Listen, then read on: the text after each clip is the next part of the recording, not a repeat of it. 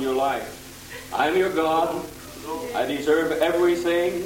There's nothing that man deserves, nothing man can do. Whatever he is, ever was, or ever will be, is because of the grace of Almighty God. Therefore, tender your heart toward me, my children. Feel me. I have felt after you and I have found you. Therefore, feel after me, for I am real near to you. Search your life, search your heart, and search your mind. And set not your spirit against me, saith God. For I am your friend, I am not your enemy. And I will give you grace and power and strength that the world knows nothing about. Hear now, and worship me, saith God.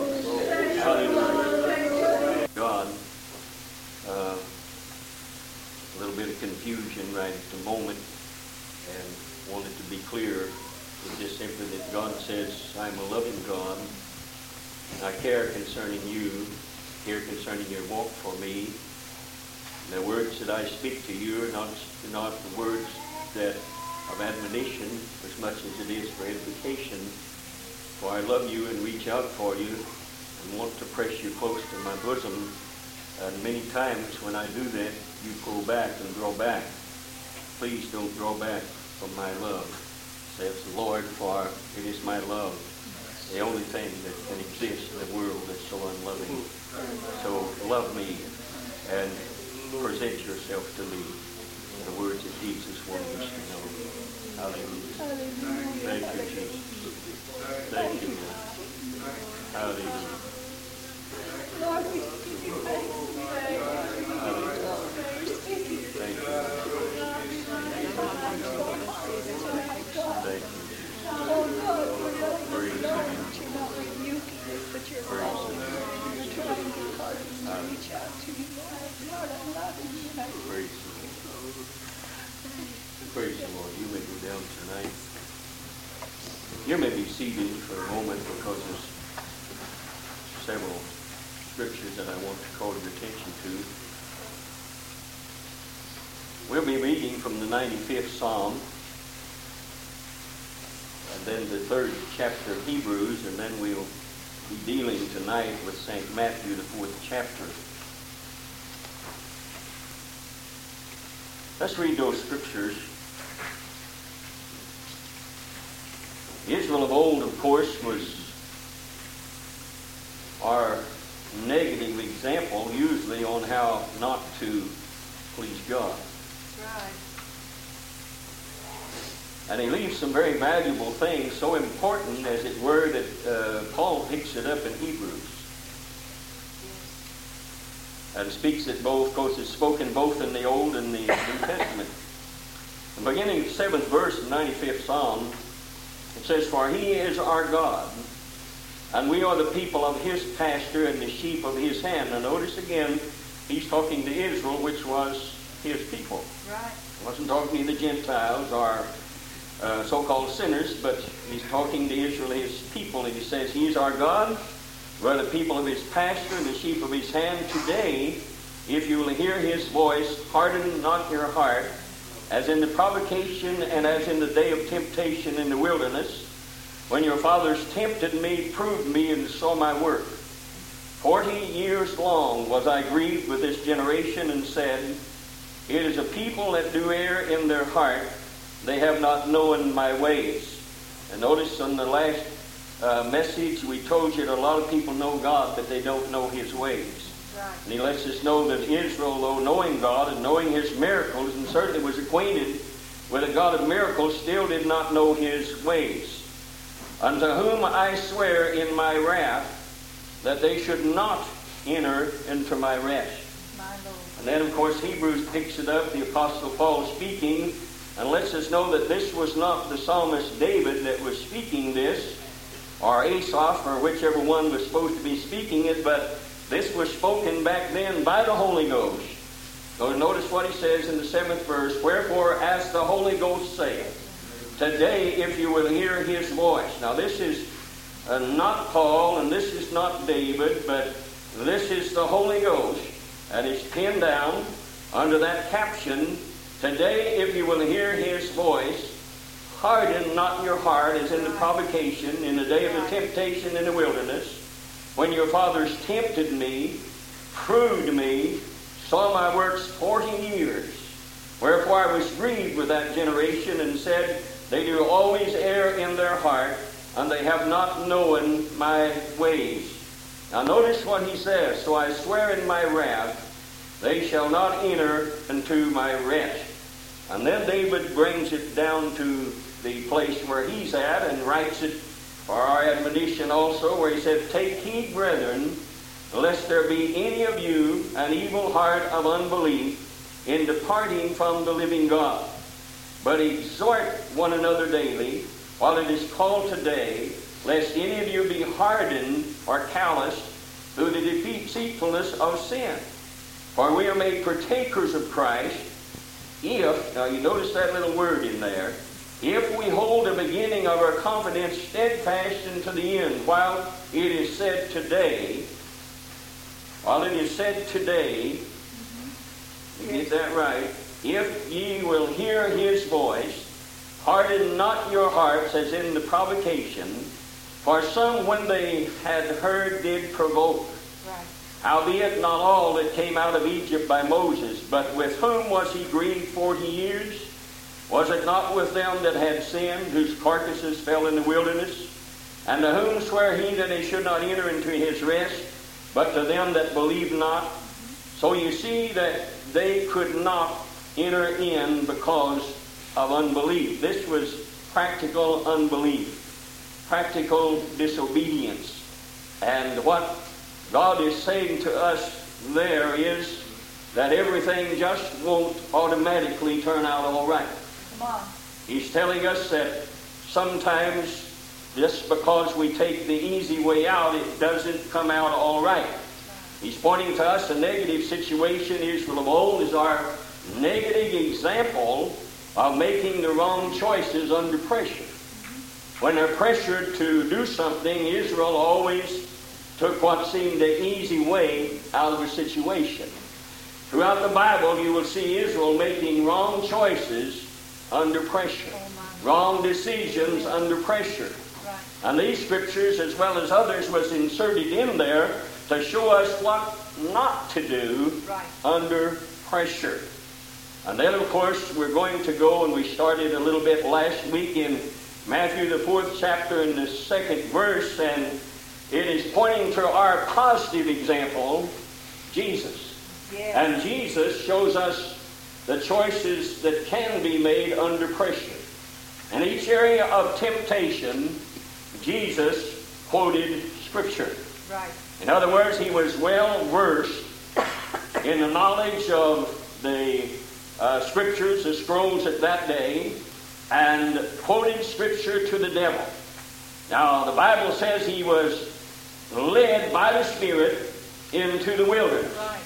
And we said before that he was not led around the wilderness, No. he was not led over the wilderness, he was not led to the edge of it and then found an easier way to go around it. He was led by the Spirit, not by the devil, but by the Spirit into the wilderness to be tempted of the devil. The Bible says when he had fasted 40 days and 40 nights, he was afterwards hunger. Now that's pressure. Right then he was going to be called upon to make some decisions that would affect his life and his ministry, his witness, and his obligation to mankind in the wilderness while he was hungry. A lot of times we feel like when we fast 40 days and 40 nights that uh, we ought to automatically be caught up into the third heaven, but Jesus faced his greatest foe after he had been in the wilderness and after he had underwent all of these things, 40 days, 40 nights, fasted and prayed and came out. And The minute he got out of there, the tempter, which is the devil, came to him Right. with some easy ways out of his situation. Was telling him, now listen, I know you're hungry, and I know that you need to eat, but you don't have to worry because you have authority and power to be able to just turn these stones into bread. Now, in every area, if we read that, Jesus quoted Scripture. In other words, he had on, according to Ephesians 6.17, the whole armor of God. He knew better than to face the enemy under pressure situations without being armed with what uh, Paul tells us in Ephesians to be armed with. Right. And Jesus, our positive example on what to do in hard times, on what to do when things are going bad for us, on the decisions to be made when we're pressured. Decisions are easy to be made when there's no pressure around, when there's nothing bothering us at all, when things are going fine and the world is bright and everybody is glad for you and everybody is your friend and nobody is your enemy and decisions come along and we make them and it's easy to do. But when God leads us into pressure situations, which He has on some of us, which He has and will on others, remember this one thing to be a Christian and to be a growing Christian and a mature Christian, you're going to be led into the wilderness of pressure. Right. God is going to put you in a place where you're going to have to make a decision while there's pressure every place around you. Right. When things are going wrong, when nobody seems to understand you or your problems, you have to make decisions. You see, Jesus met these with the Word of God. The Word of God was in his heart. Right. Might I stop long enough to say we need to get this word out of the uh, out of the pages of this book, and we need to get it in our heart. We need to understand it is not just a word; it is the word. It is substantial for us. The only thing that will stand. Simply knowing a lot of verses is not going to get us through. I mean, you can quote Scripture to the devil all you want to, unless that word is in your heart, unless you understand the power of it, unless you understand the usage of it and the authority you have with it, it doesn't faze him at all. Just to say you know Scriptures doesn't mean anything. But Jesus went with his loin girt about with truth. He went in there with a breastplate of righteousness. He went in there with his feet shod with the preparations of the gospel to meet every foe. He went in there with a shield of faith, the helmet of salvation, and he went in there with the sword, which is the Word of God. Now, the words Jesus spoke was not just memorized scriptures. Not something he just memorized, though he did know them. But they was far from just memorized scriptures. They were drawn from the Word of God that was deep in his spirit and deep in his heart. He understood the Word of God. He understood that it was not just something that you speak, that it was powerful, that it was anointed, that it had authority in it, and that he had the privilege of using it. Amen. Amen? Yes. How many of us realize we have the privilege of using the Word of God? Right. Of fighting with the Word of God. This was not the logos, so to speak, which is uh, which is the whole body revealed truth, which was Jesus when he was here, and then is the whole body revealed truth. But this is, uh, and there's several different definitions coming from the Greek word, uh, but we're not going to give you a lesson in that. But this was not the logos. This was what is known as the Rhema Word of God. This is individual scriptures used in the time of your need. Scriptures that you are acquainted with, scriptures that you know about, and scriptures that carry authority and power that you can use in your time of need. Right. May not be the same scriptures that Jesus had, but the Bible is filled with scriptures that Jesus has left us to counteract the power of any force of hell. He does not leave us defenseless. He does not leave us there to fight uh, the battle ourselves. He has provided us with the Rhema Word of God. In other words, anytime you read concerning that Word, most commentaries and commentators will lead you to Ephesians 6:17, which says, "Sword of the Spirit, which is the Word of God." In other words, this is a sharp, piercing word that you realize can cut asunder and will cut asunder, and you can use that with the authority of God. God has allowed every one of us to have the Rhema Word of God, the cutting sword of the Word of God. Notice Jesus did not just go in with defensive armor. In other words, what we have done over the past years is just defend ourselves. Has just used the uh, loin skirt about and the breastplate and her feet shod and the uh, sword of the, or the shield of faith and the helmet of salvation. And we've never really recognized that in our hands God has placed an offensive weapon to be used against the powers of hell and said, You have the authority and power to use it. The power is not in us, it is in the Word of God and the sword of the Spirit. All we have to do is be willing and knowledge and acknowledge that God has given us this. Just quoting verses at demons is ineffective. The Rhema word that God drops in our spirit and drops in our heart is piercing and it's cutting. One verse or of truth that's under the influence of the Rhema word of God is going to penetrate. It is going to cut asunder. It is going to get the job done. Why is it? Because it is a sword. It is a cutting instrument. It is something that will cut our minds loose. It is something that will penetrate the powers of hell. It is something that will deliver us and move us from the adversary and something that'll give us the power to make a decision under pressure. Jesus used that piercing, cutting word of God. He used it on the devil. He didn't use it upon, uh, like sometimes we do, upon one another. He used it upon the adversary, which is destructive and wants to destroy our souls. Right. He had the word. It was buried deep inside of him. He understood it. He read it. He was concerned about it. Now, a lot of times we don't have answers to our question because we don't know what the Word of God says. Right. We're not acquainted enough with the Word of God to use a Scripture. We don't know them.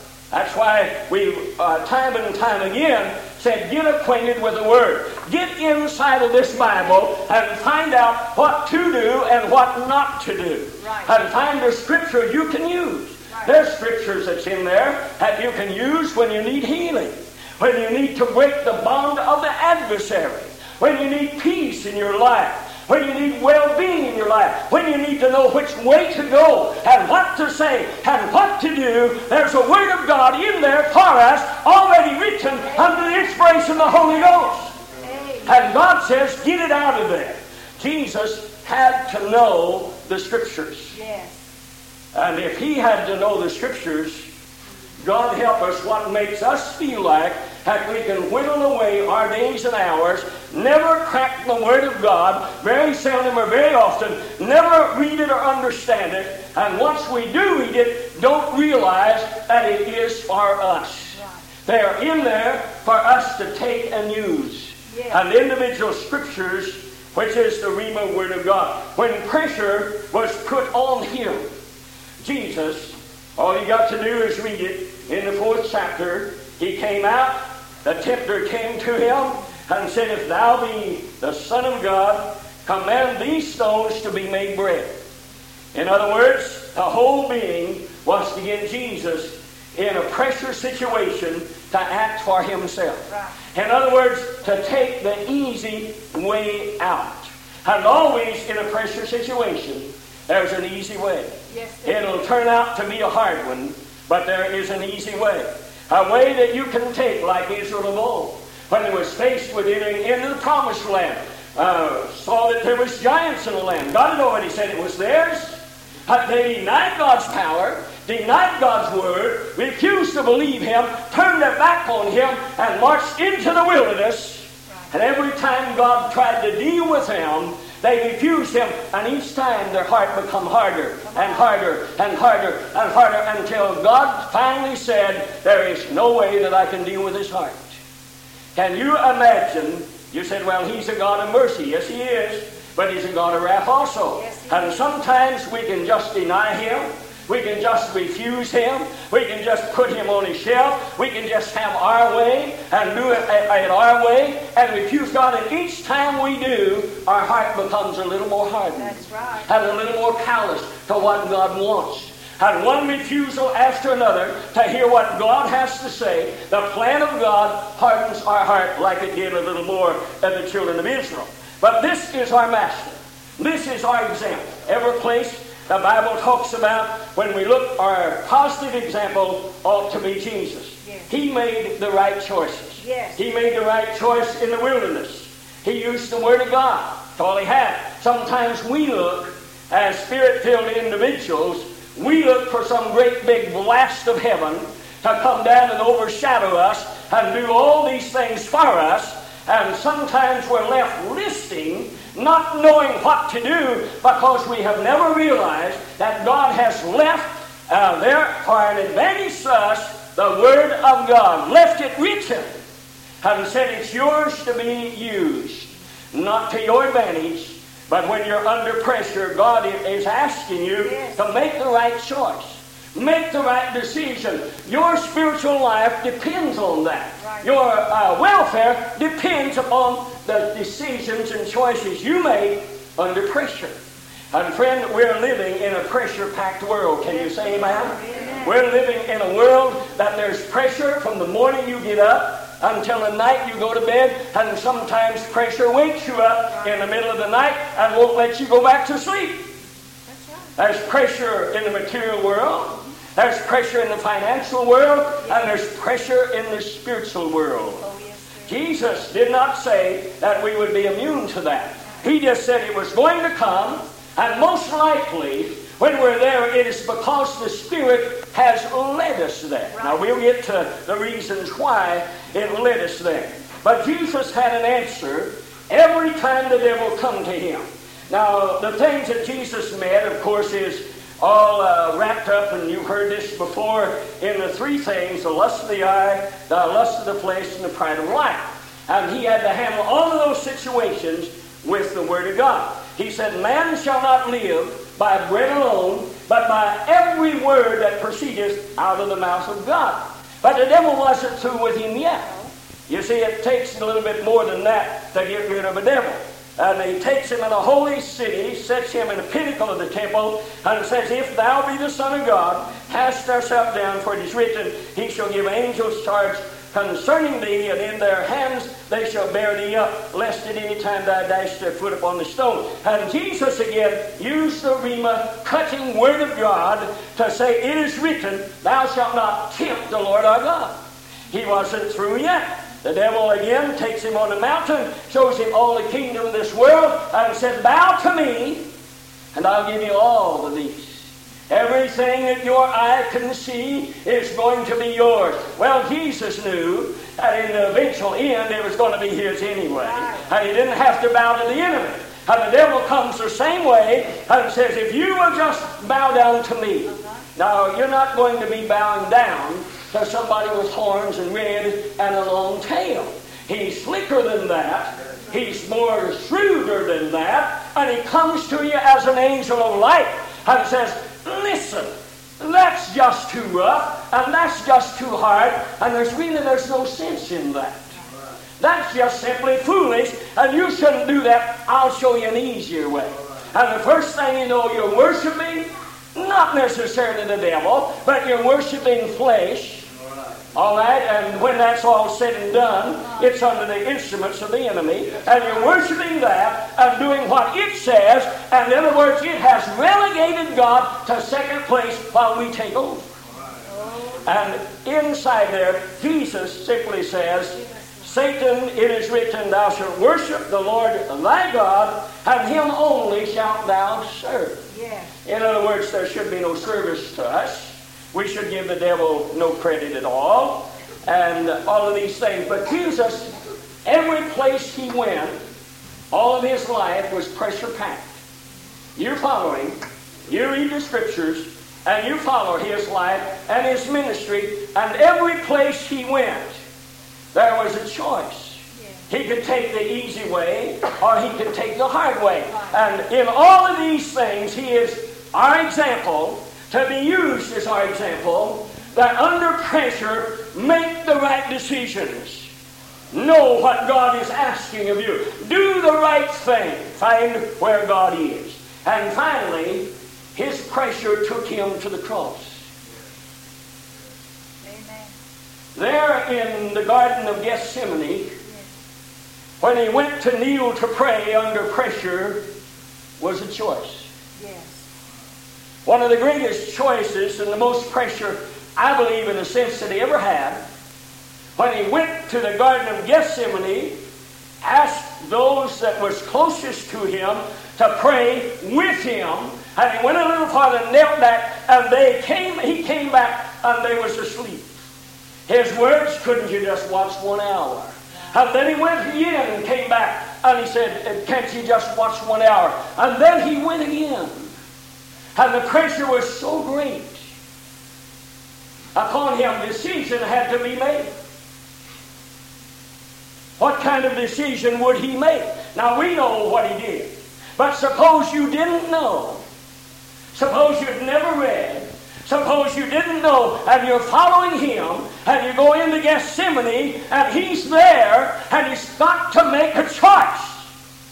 Will he give himself as a ransom for many or will he live? Come on. See, that's the choice that he had to make. Went into Gethsemane, and there he prayed, precious so great, Lord, when he had that great cup filled with the vials of sin of all humanity came down in his face, and he felt the pressure upon him, and he knew what it was going to be. He simply cried out, Lord, if there's any other way that this can be done, take this cup from me. I don't want to have to drink it. Come on. And he stared there with all humanity in the balance. You and I were in his mind, saints. Yes. You and I was in his eyes as he looked and saw it said, I've got to make a choice. If there's any way salvation can come other than through my death, God let it come. And then the pressure again mounted and finally he made a decision that ransomed us all from hell and the grave. He looked up to God and said, finally, not my will, but thy will be done. And salvation then become ours because Jesus, under pressure, made the right choice and salvaged us from the depths of sin and hell. Amen. Thank you, Jesus. Thank you. That's our example. What was his reward?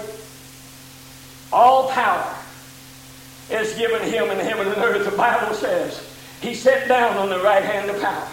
In other words, what he did, the choice he made, brought him eternal power and eternal glory. He's trying to tell us that sometimes it's not a popular decision. Sometimes flesh don't want to be crucified.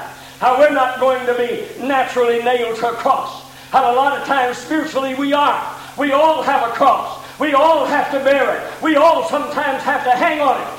And Jesus is letting us know that after that, for the joy that was set before him, he endured the cross, despised the shame, and is set down on the right hand of God the Father, there with the inheritance of it all. He made a choice, a choice under pressure, a choice that said, I'll die.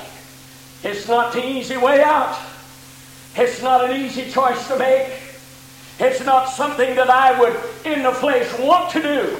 You see, not only was he all God, he was all man. Had the same feelings Yes. as he knelt there, you and I do.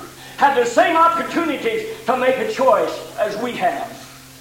And under pressure, not like Israel, not hardening his heart against what God wanted out of them, but willingly submitting himself to the cross and saying, I'll do it.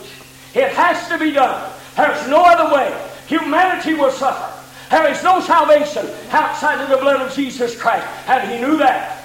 And he made the choice. And he said, Nevertheless, not what I want. No worshiping flesh there. No sacrificing the flesh there. But he laid himself open to the cross of Calvary and said, I'll bend to your will, God. I'll bend to your will. Now, what took him into the wilderness? What took him to the cross? The leadership of Almighty God. He led him there. He made him realize that these trips, you know, heard that say, is this trip really necessary? Yes, it was. It was necessary for him. And these trips, this trip, these trips that we make, as God leads us out of the fun and games, as He takes our toys away from us one by one, as He speaks to us and tells us He's tired of us being babyfied. He's tired of us living uh, not the life that He wants. He's sick and tired of us with gain and natural gain. And He wants us to make some trips Yes. into the unknown, Yes. where we, under pressure, make a choice, one way or the other. His reward, power is given to him in heaven and in earth. Our reward, if we do what Jesus says, if under pressure we just look to God and say, I don't understand it, I don't have the slightest idea what is here. I don't know where you're going with me, God. I don't know what you're going to do there, but I am submitting myself under the mighty hand of God. And every time the enemy comes after me, I've got a word for him. It's a real word, it's a cutting word, it's a sword. Hallelujah. You realize you can cut the bondage of the devil that's on you with the word of God? Did you know that? That's why God almost insists that we praise and worship Him. Because He knows sometimes how we're bound in our spirit. He knows that. It's not to put us down, it's to lift us up, it's to help us. And it's to show to Him that we respect Him and His Word. That's what Jesus got for making the right choice. Hard choice. Hard choices. Each place and each time he ended his life making the hardest choice of his three years and a half ministry.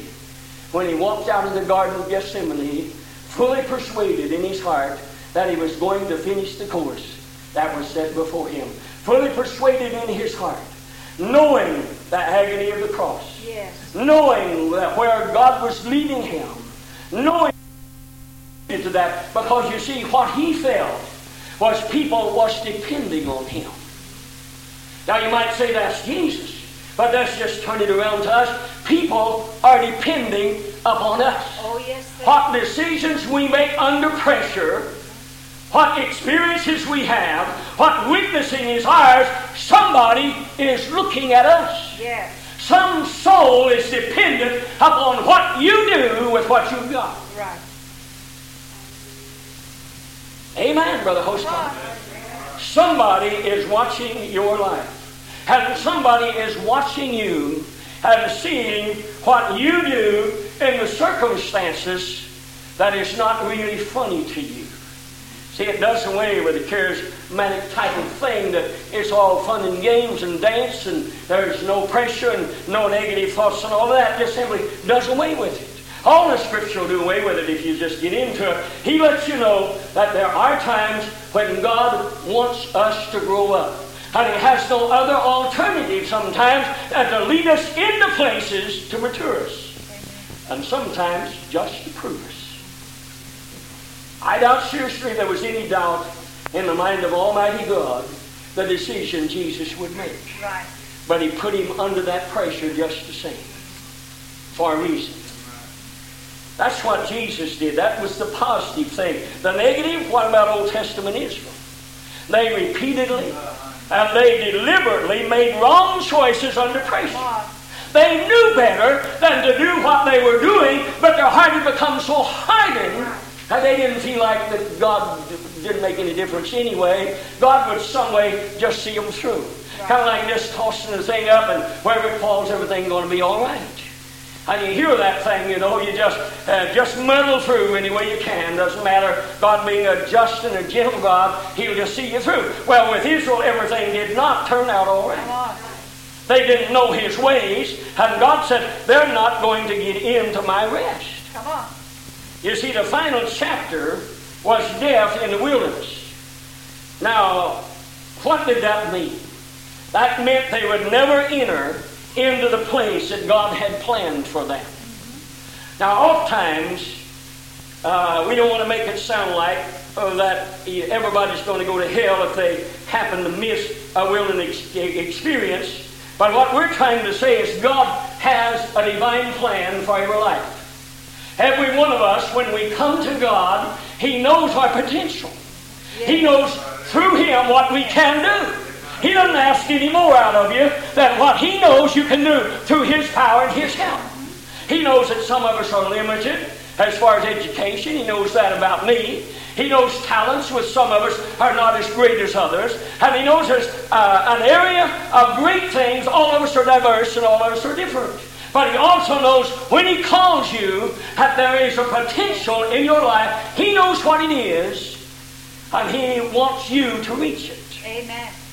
Whatever it takes for you to reach potential, but they never They never reached, as Israel of old, the potential God had planned for them. Now, God's plan for them was to march 11 days through the wilderness, over the sea, over the Jordan River, over the sea, into the promised land, and take what was theirs without any problems.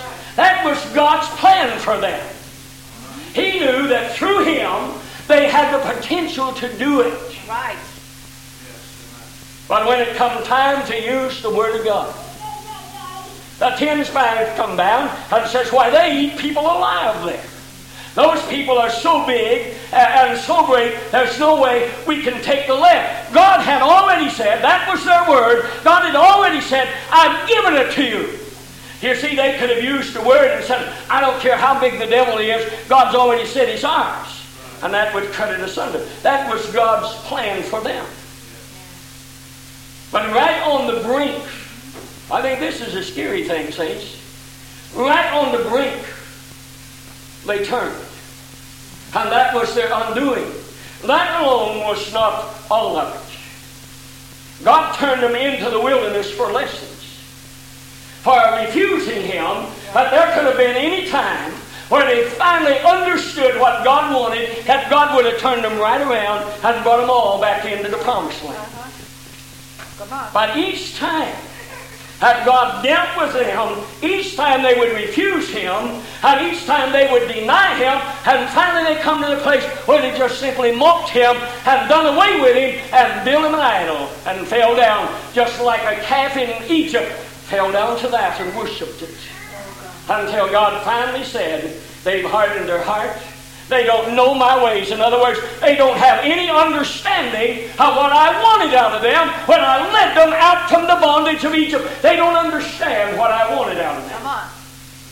Now we can look and say, My, my, Israel, God uh, brought you out. God brought you out with a mighty hand. God put the fire by night and the cloud by day, and He opened up the Red Sea, and He gave you manna from heaven, and He gave you water from the rock, and everything you ever wanted. Shame on you for not being what God wanted you to be. But let's look at ourselves. Forget Israel. Let's look at ourselves, and let's try to understand are we going to allow God to bring us to the place He's planned for us? As an individual and as a church. God has some plans for our Community Chapel. Are we going to let Him uh, fulfill them in our lives?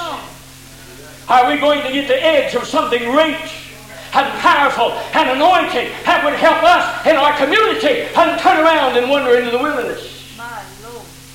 Because God is asking some hard thing out of us. What is so hard? Crucifixion. Yes. Denying yourself. Yes. Crucifying yourself. Putting yourself asunder. Forgetting about it. And finding out, God, what do you want? Just like Jesus. Just like He said. Just like He said, it's not my will. He made it known clear to you that that wasn't what He wanted. That wasn't what He planned, but He knew what God had planned. And He used the Word. He used the Word. Yes. He knew where he was going and what he's going to do. Yes. But the thing is, with Israel, they deliberately, Come on. deliberately made wrong choices, deliberately made wrong decisions, and never was able to get to the place that God had ordained for them. Many of them, all of them except two, and those under 20 died in the wilderness. I looked at that and I thought, God, what a waste. What a shame. What a waste of humanity that could have enjoyed the promised land and the kingdom of God inside in the natural area. And yet wasted, dying in the wilderness, bones bleached, dead. And their promise was theirs all the time.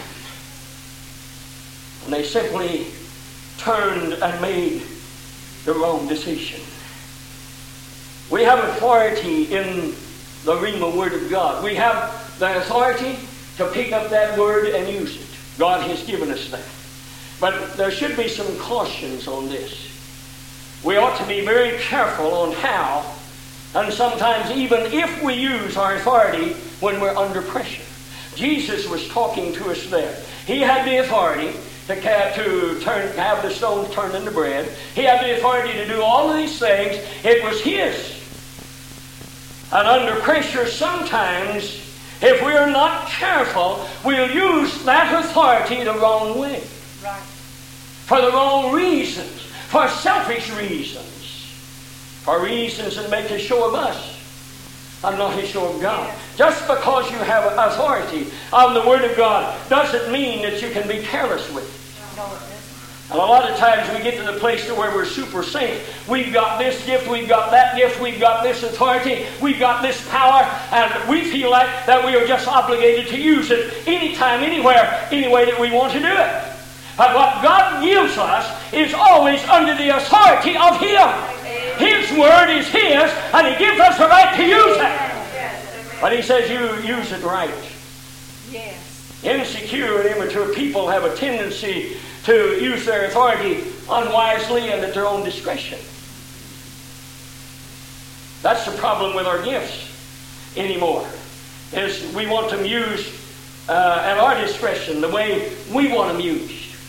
And sometimes when we use them in ourselves, it's always going to be wrong. It's always going to be hurtful. Has never anything good comes out of old Adam nature. Nothing good ever comes out. Even though we have the power and authority, and God gives it, when we use it under Adam's nature, it can't help but do wrong and do hurt. And it has time and time and time again. But people that's matured in the Lord often have authority, they have gifts, and they have information that they never use at their discretion, and sometimes they never even use it. That's right. Because God gives them those things for their benefit. And to know exactly what goes on in life. Just because you know something by the word of knowledge, and we've been uh, probably going to go into that Wednesday night or the next Wednesday night some more. Just because you know something by the word of knowledge doesn't mean that you are to use it at that time or sometimes not even at all. That's right. That's the truth. But we feel like, now this is authority, this is power, this is the word, but we feel like because we are gifted and knowledgeable and have authority, and when God shows us something, tells us something, we feel like immediately we ought to just get out and use it. But that's really not the case. Sometimes God tells us things so we can just pray about it. Amen. Shows us things in individual lives that if you would approach that individual with those things, it would just turn them off. That's right. That's right. It wouldn't do anything but just turn them the other direction. But you know it. And you know the need, and you know that God can reach them, and so you just use that information as a basis of prayer. Right. And so you get out on your knees and pray, and, and then you care for those that are struggling under pressure. You know they are. You see they are. You know what is what direction. You know the struggle they're having because you've been there. Come But sometimes, if you go up and tell them, now listen, I've been through this and I know uh, all about it. Now, if you just listen to what I have to say, and all this all, all turn out all right. Now, it might. But sometimes when people's under pressure, they're just not in a position to listen to what we've got to say. That's right. All right? But if we care about them, if we're concerned about them, and God shows us these things, I know whereof I speak. Because God shows me a lot more than you think He does. Amen. If you if you knew what God showed me, you'd be a little more careful in what you do and what you say. But there's a lot of these things uh, that, as far as I'm concerned, cannot be divulged, cannot be used with authority as I maybe would want to use them, and it can be used in prayer and concern about individuals that God can penetrate and move inside and bring them to a place where God can deal Yeah. and where God can mature. You see, there's an example of, of pressure. I can't go through it all. I, I, I had so many notes and so many different areas that I wanted to go that I've become confused. Have you ever done that? I mean, you just get involved in something and, and you just get to going this way and that way, and finally, when you end up and you look at it and you thought, where do I put this? Where does this go? Where does that go? What am I going to do with this? Besides that, I can't preach two hours. They won't listen to me. And so, one example, of course, is Abraham. Abraham was a big man, and he was big in heart, and he's big in spirit, and he had a flexibility of his heart. Yes. Abraham was flexible. In other words, everything didn't have to go Abraham's way. Did I hit a sore spot there someplace? No. I feel like I did. I mean, I just felt wham. You know, just come back. Let me say it again. Abraham had a flexible heart. He just didn't demand always that everything go his way. He's like a lot of us. He would like for it to, because after all, well, our ways is the best. But it just didn't happen with Abraham. And finally, he, he brought Lot uh, out, out of the land with him. Might have been better off he'd left him, but he brought him out with him. All right? And finally it come to the place where uh, Lot and Abraham's herdmen wasn't getting along. And so Abraham told Lot that we're going to have to separate. Uh, our uh, herdsmen are not getting along, and we don't want this. And if, if that keeps up, when our herdsmen begin to struggle and fight, first thing you know, we're going to get involved in it. That's right. And Abraham was smart enough that he didn't want any involvement with his nephew Lot. And so he simply said, Now, Lot, we're going to have to separate. Uh, you choose which way you want to go. And Lot just looked at the well watered plains of Jordan and said, I'll tell you what, Uncle, I'll take that and you take the desert. Wasn't that big hearted of him? I mean, he, that was a great choice. He said, uh, uh, You give me my choice, so uh, I'm going to go this way, and uh, you just take the desert. Now, that's really paying you back for bringing you out of some place and end into something, all right? Every promise was made was Abraham's. Lot had no part of it. The only way he could have had it was stay with Abraham. But both men made choices in their tent that day that set them up for the final chapters of their life. Now we're getting down to the nitty gritty and the closing of this. Sometimes we make decisions and choices that is going to set up the final chapters of our life. It's going to determine how and where we're going to end up. It's going to determine whether we have reached the fullness of our potential or whether someplace in the wilderness our bones are bleaching and they're dry. That's right. So Abraham's life, he took the desert. Lot took the plains, and they ended up under the Dead Sea. Lot ended up, of course, anytime you make a selfish choice, that's where you're going to end up end up at. A lot ended up in Sodom and Gomorrah. And finally, he ended up as a great man there. And finally, God said, I've saw the evil that I can handle, and I'm going to destroy it. But there was old Abraham again. Old Abraham was told, listen, saints, you can't be close to God. You can't stay close to God, that He'll hide anything from you. He'll let you know what's going to go on. If you're where you ought to be, He'll tell you. But Abraham took what was left. But in Abraham's life, this is the way Abraham's life ended up. It ended up in honor, ended up with integrity, and ended up with dignity. Lot's life, discord, tragedy, and sin. Lot lost everything. Abraham gained everything. Because he was flexible. Now then, the question is, why does God lead us in the pressure situations? Why does He make things happen to us that we feel like should never happen? And when this does, we look around for somebody to blame. There's always somebody. But why not look to God and blame Him? Why not look to Him and say, all right, I'm here. It's not by my choosing. It's not what I wanted. But I want to know and understand why I'm here. Why these situations? God, I was doing just fine without this. I had everything going just fine. Hey, look, I know what I'm talking about. I was doing just fine before I came here. Come on. Come on. What do you want, God? What's, what's, what's the way? Which, which direction? I want to know your way, Lord.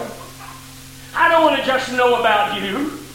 I don't want to just, just understand that you're God. I want to know what your way is in my life. I want to know what your way is for Community Chapel. I want to know, God, which way I should walk.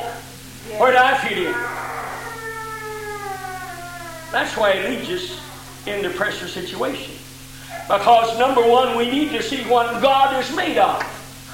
Who God really is. A lot of us don't know who God really is. And those that have gone through a wilderness experience recognize their human lack. It is not until we go into these places and we recognize our lack, mm-hmm. our inabilities. Doesn't make any difference how super spiritual or super saint we are. When He leads us into those things, our superness disappears and we become just a plain old person that needs to know the way. But they discover that God extends beyond their own limitations. God brings to bear upon us a lot of things. I think what He's do- doing and what He do- has done is took every tool that we have, taken out of our personal life and take it out of our congregation until we come to realize that if anything is done, it has to be the Holy Ghost of God that does it. We can't do it. Amen. Amen. And sometimes He just lays us bare. Yes, he does. He just takes away everything that we ever thought we had, all the abilities we ever thought we had, and all the superness that we ever thought we had, and He lays it bare. And He looks at, we look at Him and say, God, I really don't amount to no much, do I? Come on. I'm just not really what I thought maybe I was. I'm not as great as what I told myself I was. Great. You see, is merciful, more merciful than we thought. I'll have to say, my God, I know that. I think I learned with who was it, Peter and John and whoever it was when uh, they have some problems with somebody they just looked at it and said, Lord, will we call fire down from heaven? In other words, they said, burn those fellas up. I mean, zap them, Lord. you see, that's, that's our mercy. But we find in God a mercy that goes beyond our ability to understand. And then we understand that God extends farther than we can. And His grace goes farther than our own grace. Amen. Embraces, uh, embraces and reaches farther. How they discover God in the tough times of their life. I don't think God has ever been as close to me as He has been in the tough times of my life. I mean, He does a number on me. He makes me realize that He reaches down into the depths of sin and despair and wash up the, the ugliest, most polluted individual there is. And time and time again, He'll do this, or I'd write him off. Cross him out. Put an X there, God. And yet His mercy and grace reaches out and extends far beyond my capacity to understand. But God don't expect us to understand. He expects us to accept. Yes. What is it? There's a movie out that says, leave her to heaven. Let's just leave them in God's hands. Amen. Now then, we need to know about God. But God leads us in the wilderness of pressure so we can see what we're made out of. We need to see our weaknesses. We need to see our flaws. Everybody else sees them. Come on. and everybody else is more than willing to tell us all about it. But that usually doesn't do any good because we feel like we don't have it. Come on. But when we get to the place where God leads us in and under pressure and He strips us of everything, then we recognize, oh, woe is me. I really do have faults. I really do have weaknesses. I really do have failures. God, how did this ever happen?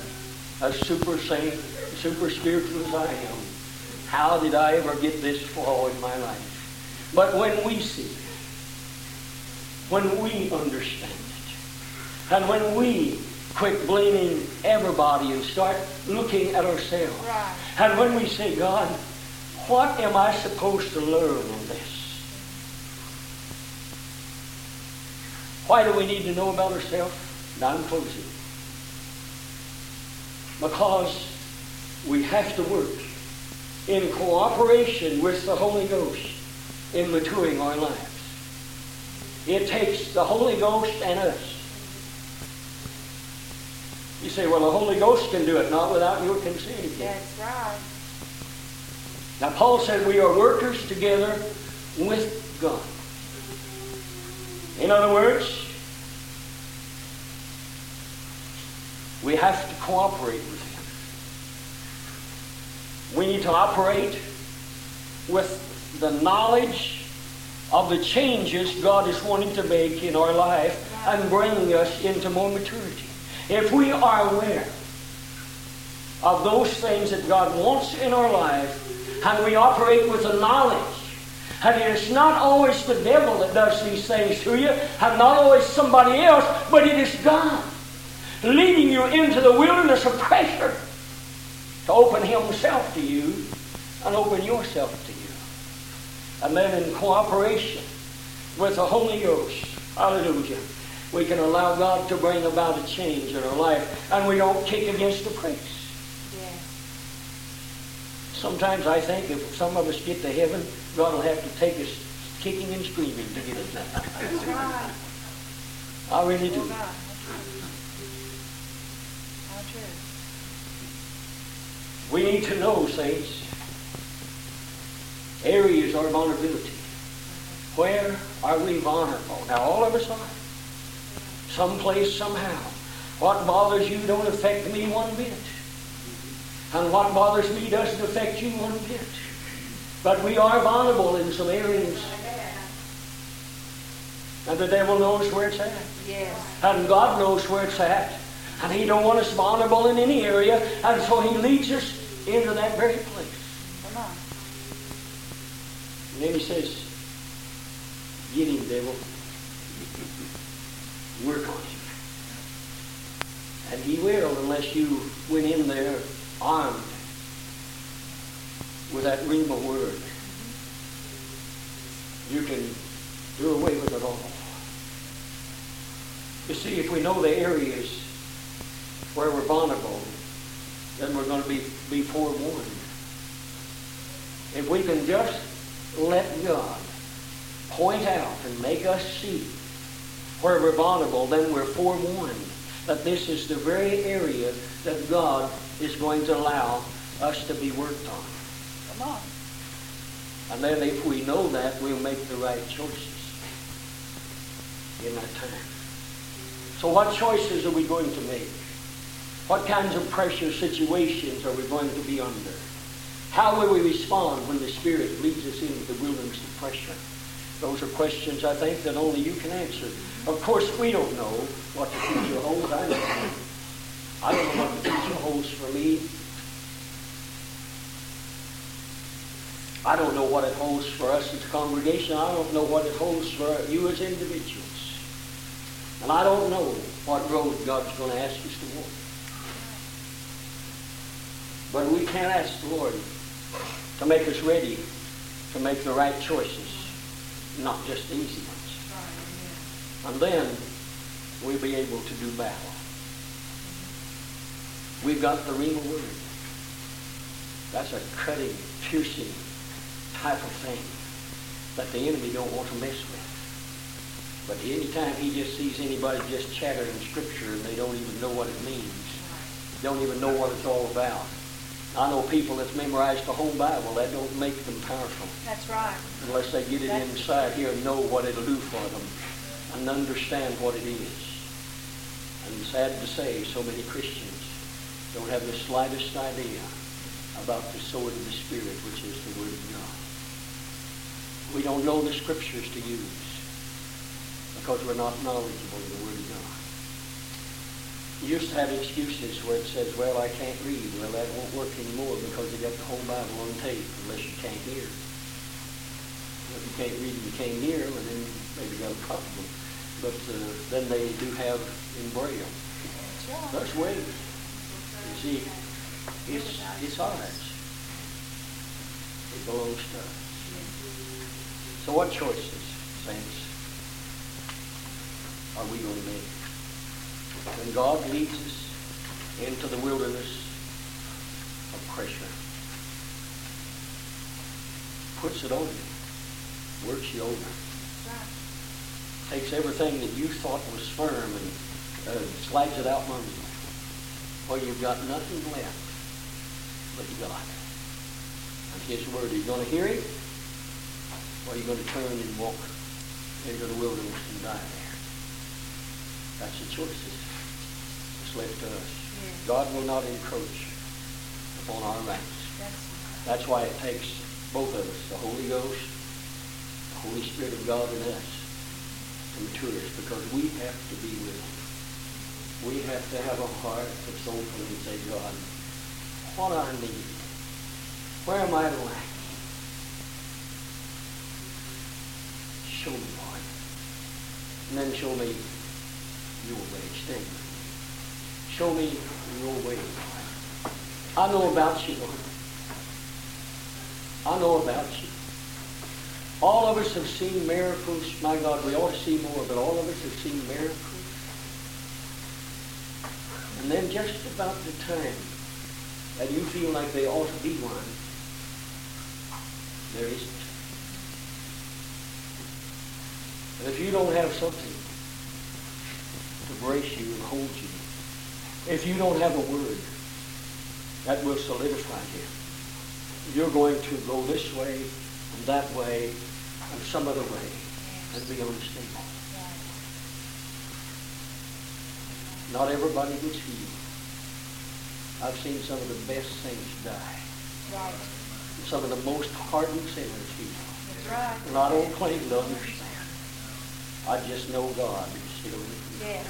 Yes. He's still God. I've seen some of the worst people prosper and some of the best ones struggle.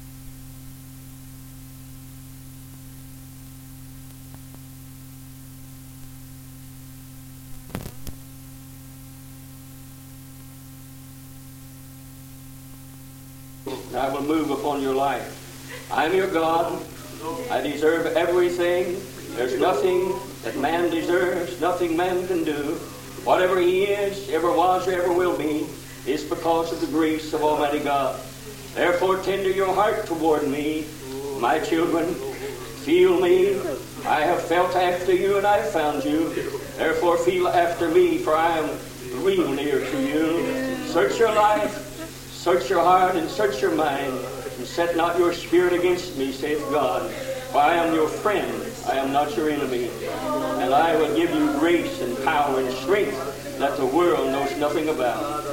Hear now and worship me, save God. Hallelujah. God, uh, a little bit of confusion.